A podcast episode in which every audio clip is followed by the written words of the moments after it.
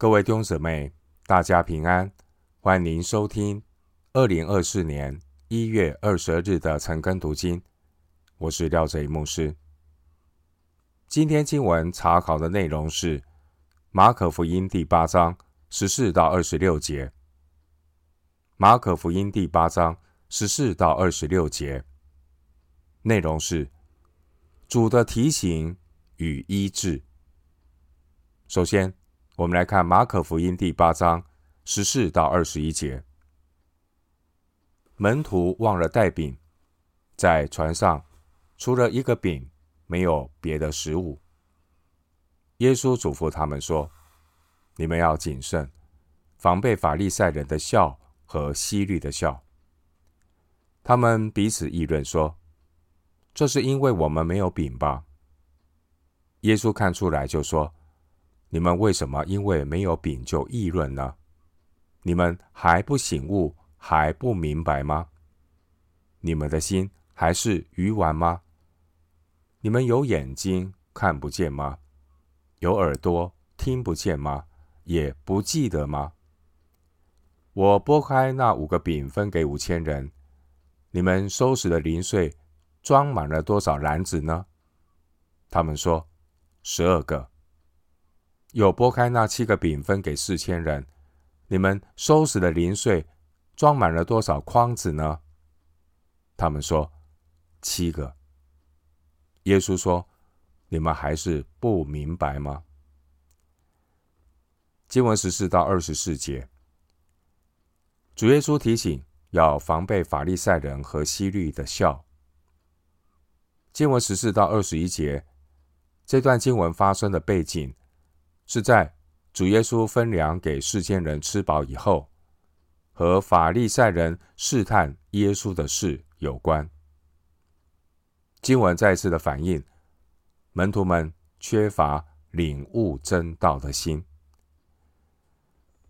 主耶稣教导门徒的时候，他会选择适当的时间地点，避开群众的干扰，在安静的环境中来教导门徒。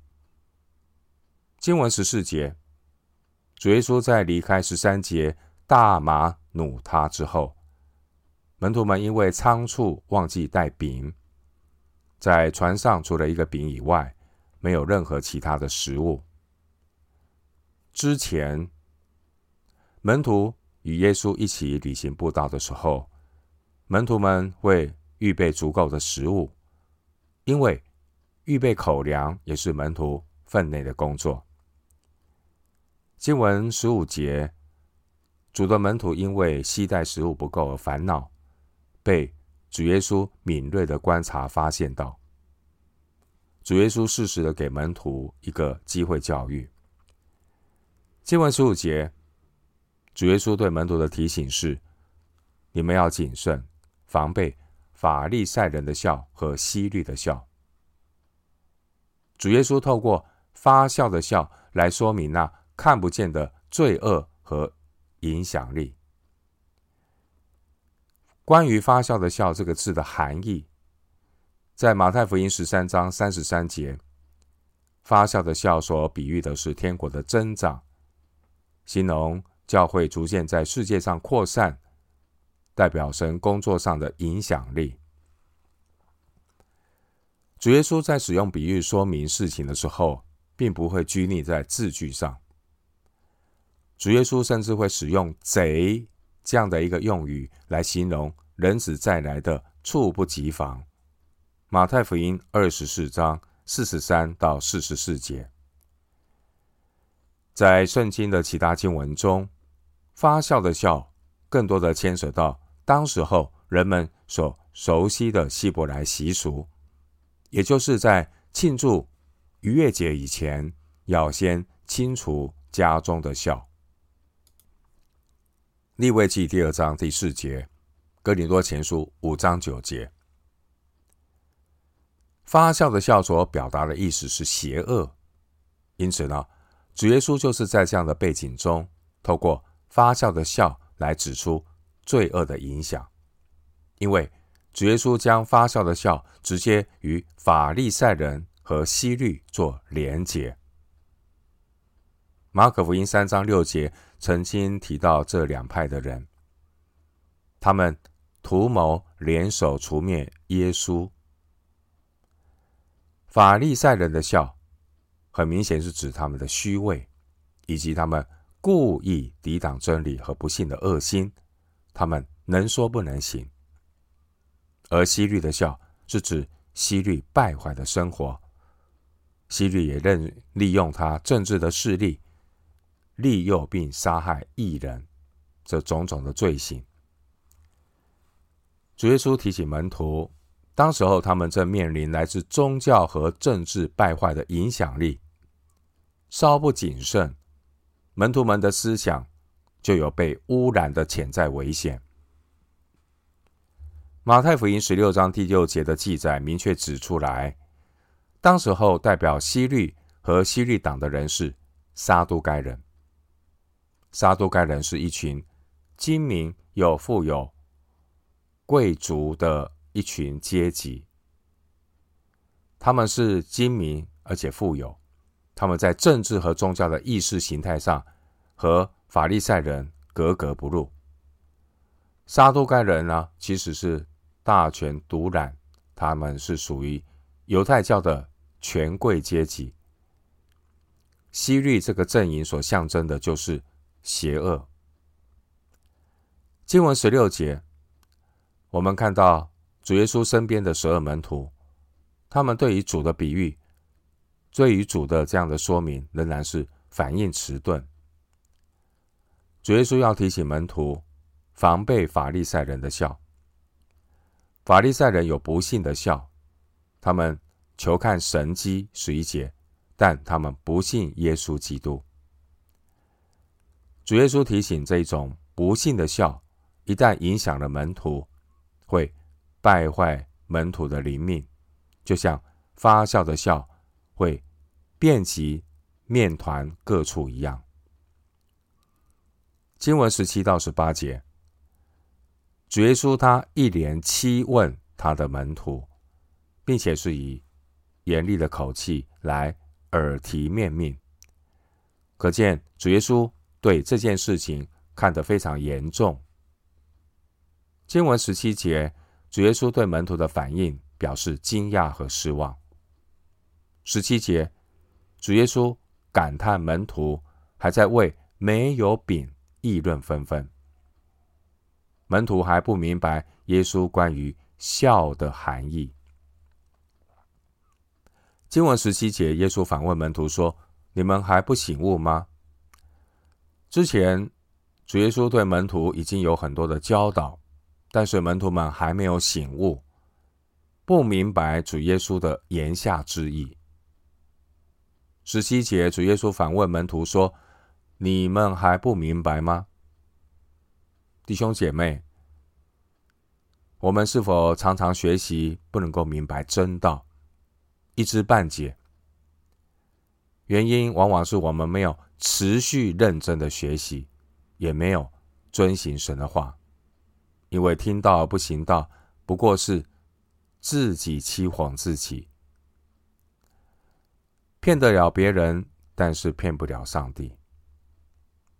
经文十七节，耶稣反问门徒：“你们的心还是愚顽？”这是因为门徒们还在旧造的实心中挣扎。我们需要求神赐下肉心，让我们能够谦卑领受神的话语。经文十八节，主耶稣责备门徒：“有眼看不见。”我们恳求圣灵开启我们的心眼，清洁我们的心。清心的人有福了，因为他们必得见神。经文十八节，主耶稣责备门徒有耳听不见。那我们恳求圣灵开启我们的心窍，能够虚心领受圣经真道和主的呼召。经文十八节，主耶稣。反问门徒说：“你们也不记得吗？”愿主的话提醒我们，要常常回想圣灵曾经借着圣经真理给我们的提醒，要将神的话藏在心里，免得我们得罪神。经文十七到十八节，主耶稣他引用了旧约以赛亚、耶利米、以西结三位先知责备以色列人的话。当时候，先知责备选民是愚昧无知，是悖逆之家。以赛亚书六章九节，耶利米书五章二十一节，以西结书十二章二节。弟兄姊妹，过去神曾经警戒以色列人，神的意念高过选民的意念。以赛亚书五十五章第八节，在新约圣经中，耶稣责备彼得的话，更是强调了这一点。马可福音八章三十三节，不要体贴人的意思，要体贴神的意思。罗马书八章六节说。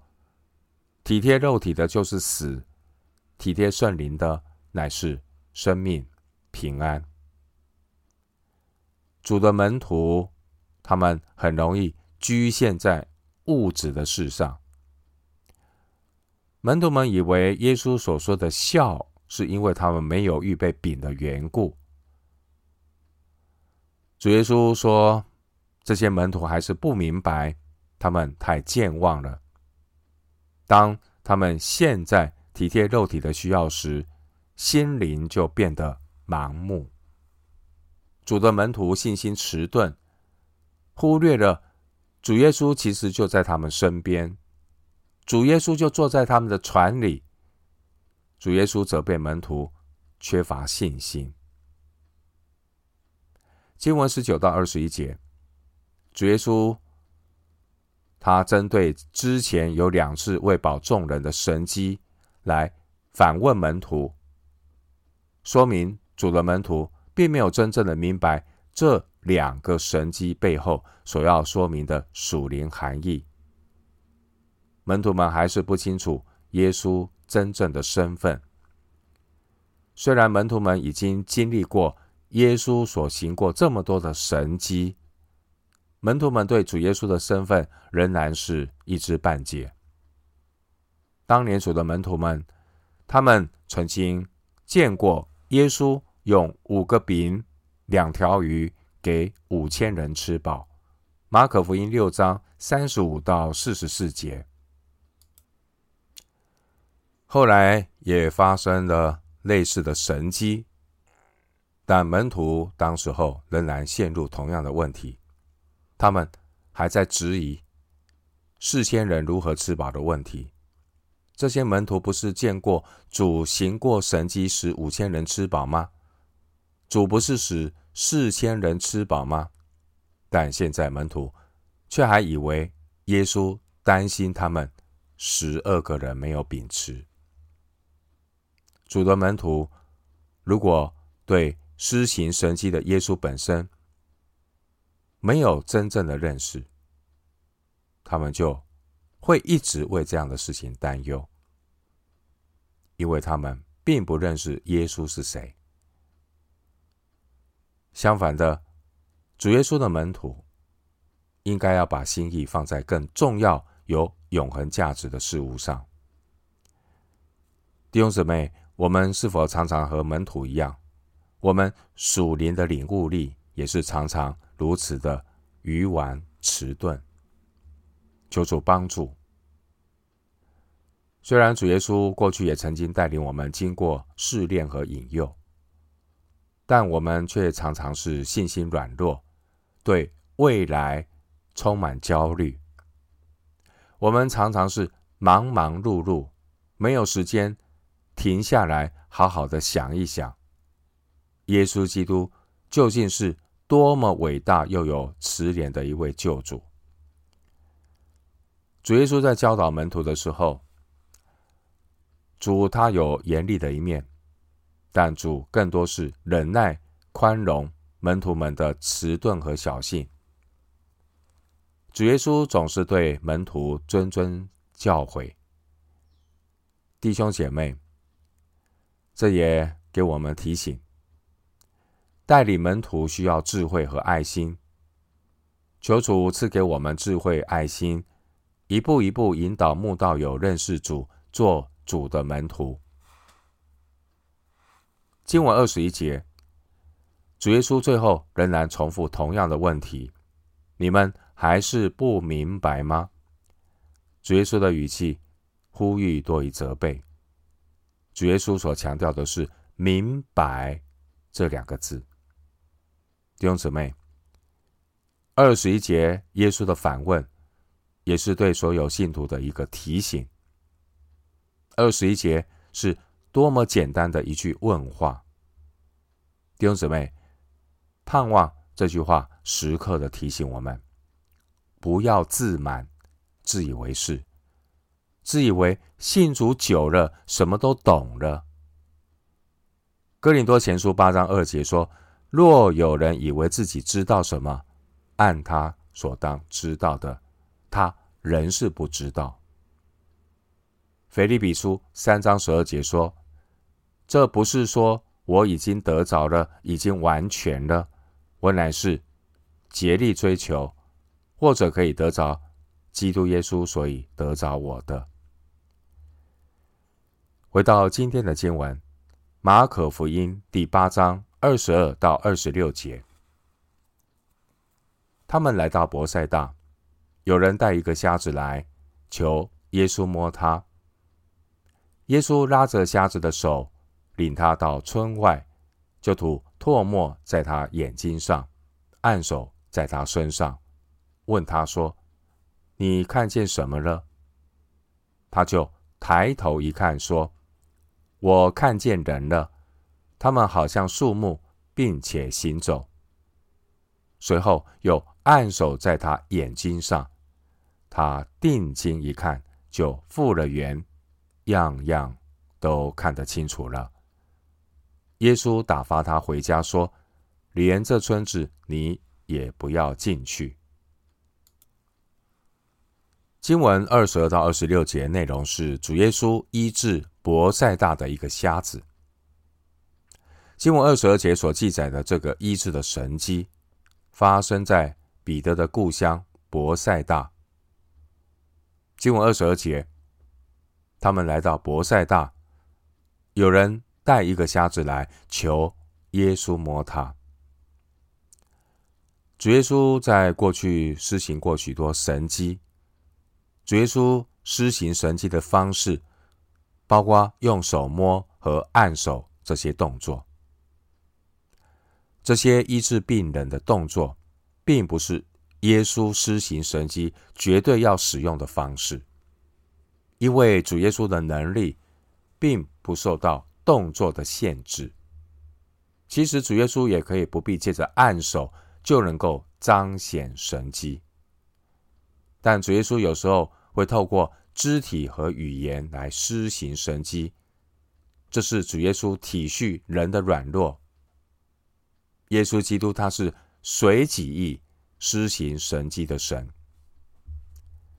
经文二十三节，耶稣拉着瞎子的手，领他到村外。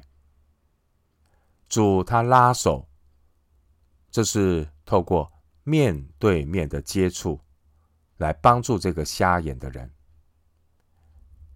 主耶稣领瞎子到村外，目的是要建立一对一的关系。主耶稣带领他远离群众的喧嚷，找个安静的地方，让瞎子可以听耶稣说话。因为他是瞎子，所以耶稣可以先和他说话。主耶稣。涂在这个人眼睛上的唾沫，也可以看作是一个引导的方式，要叫这个人领受耶稣所要做的事。主耶稣按手在瞎子的身上，对于瞎眼的人来说，主耶稣他是借着肢体感官的接触来激发瞎子的信心。二十三节，主耶稣吩咐瞎子要。睁开眼睛，主问瞎子说：“你看见什么？”主耶稣之所以这样的问瞎子，是因为瞎子刚刚才得到医治，眼睛还是模糊的。另一方面，二十三节，主对瞎子的问话，可以对照前面十七到二十一节，主耶稣对门徒的责备，其实都有一些属灵的提醒。弟兄姊妹，瞎子是否得医治，乃是根据他看见什么来判断，判断他的视力是否有真正的恢复。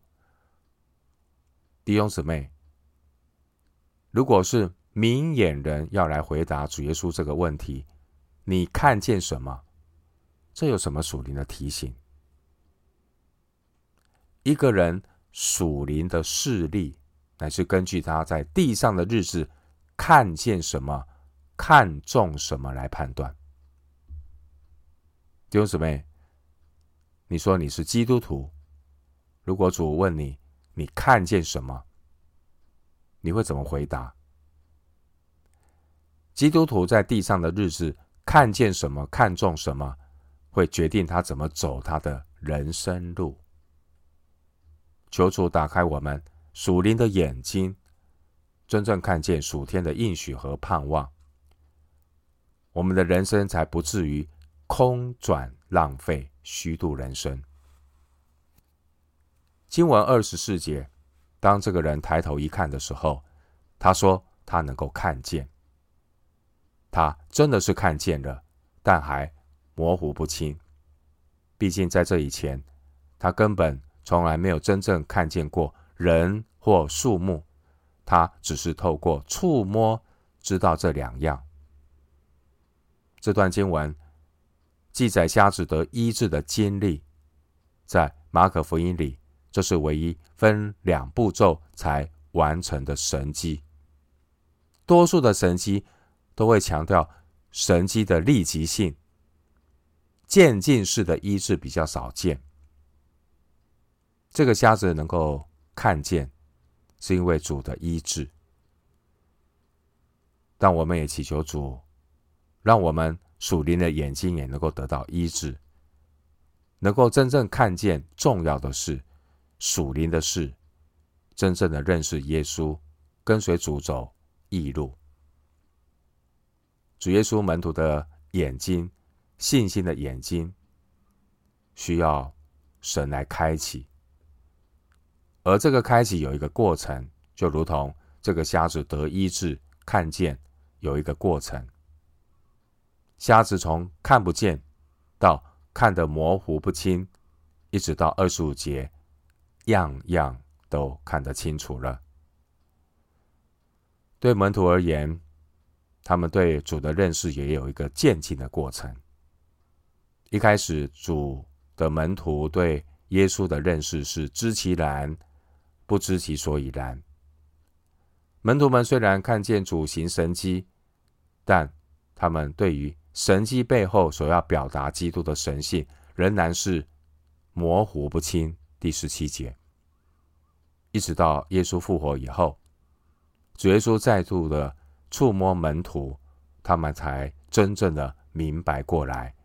路加福音二十四章四十五节，经文二十五节对于主耶稣来讲，行医治瞎眼的神迹并不困难，但主为什么要先按手在他身上，然后还要再按眼睛呢？主耶稣为什么要按手两次以后，才使瞎子完全看见呢？并不是主他的能力受到限制，而是体恤瞎子的软弱。对主耶稣而言，主耶稣有医治的大能，甚至主耶稣都可以隔空医治，这对主都不是问题。但主耶稣他凭己意行事，主耶稣有他的意念。瞎子经历医治的神迹。重点是，主耶稣他医治瞎子是一个连续的过程。主耶稣没有中断他的医治，主耶稣他一直在带领这个瞎子，一直等到那个人完全的得到痊愈。主耶稣他耐心的陪伴瞎子的过程，实在令我们感动。经文二十五节提到，瞎子他定睛一看。他定睛一看，在原文的动词上，这是表达一个决定性的动作，意思是他决定要看一看。而接下来发生的事就是，样样都看清楚了。二十五节的记载是一个连续不断的动作，表明这个瞎眼，他最后得到真正视力的复原。弟兄姐妹，基督徒成圣的过程也是这样，成圣没有捷径，要按部就班。使徒保罗在腓立比书一章六节是这样表达：“我深信那在你们心里动了善工的，必成全这工，直到耶稣基督的日子。”这个瞎子得医治的过程，说明生命的改变必然有一个过程，不怕慢，只怕站。